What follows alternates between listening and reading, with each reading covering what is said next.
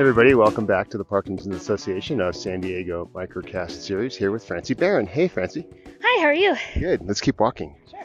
Middle of the Dolomites, day, I don't know, four, something like that. Something like that, yeah. Uh huh. And so lots of upping and downing yesterday. How'd that go? It was good. It was tough and challenging, but a lot of fun. It was just beautiful scenery. Everywhere I look, it's a different scene, and uh, I'm constantly amazed. Why are you doing this? Um, so I went on the Camino, which was the last one we did, and I walked in honor of my high school friend's stepdad, Jim Arnold, who has Parkinson's and couldn't actually go on one of the trips you guys were doing.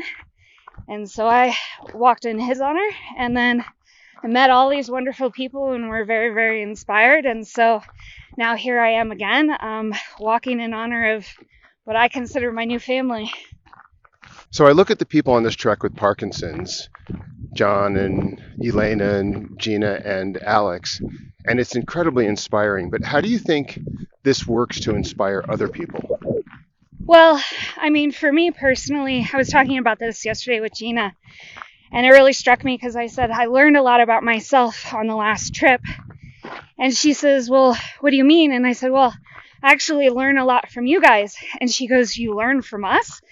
And I said, Yeah, yeah, yeah. I said, You know, I you get so wrapped up in your life and and you look at these people dealing with Parkinson's and they're always so happy and challenging themselves and never letting themselves, you know, get too caught up in stuff of what they can't do, always what they can. And so I just said, you know, that's that's what I, how I need to live my life.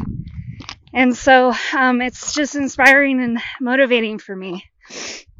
It's interesting to me because I, I don't I think if you're going to inspire people, you don't have to attempt to inspire a million people. You can just inspire one or two, right? Oh yeah, definitely. And I mean, I think that that's how it goes, right? You touch one person and then they touch one person and it just kind of goes out from there. And I think that's why I really love this group as well cuz I'm being touched by so many people. And I share that afterwards when I come home.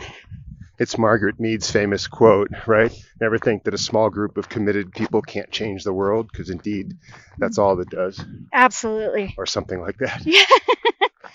all right, we're going to keep walking. We have about six hours in front of us today. And as our wonderful guide Anna says, lots of upping and downing.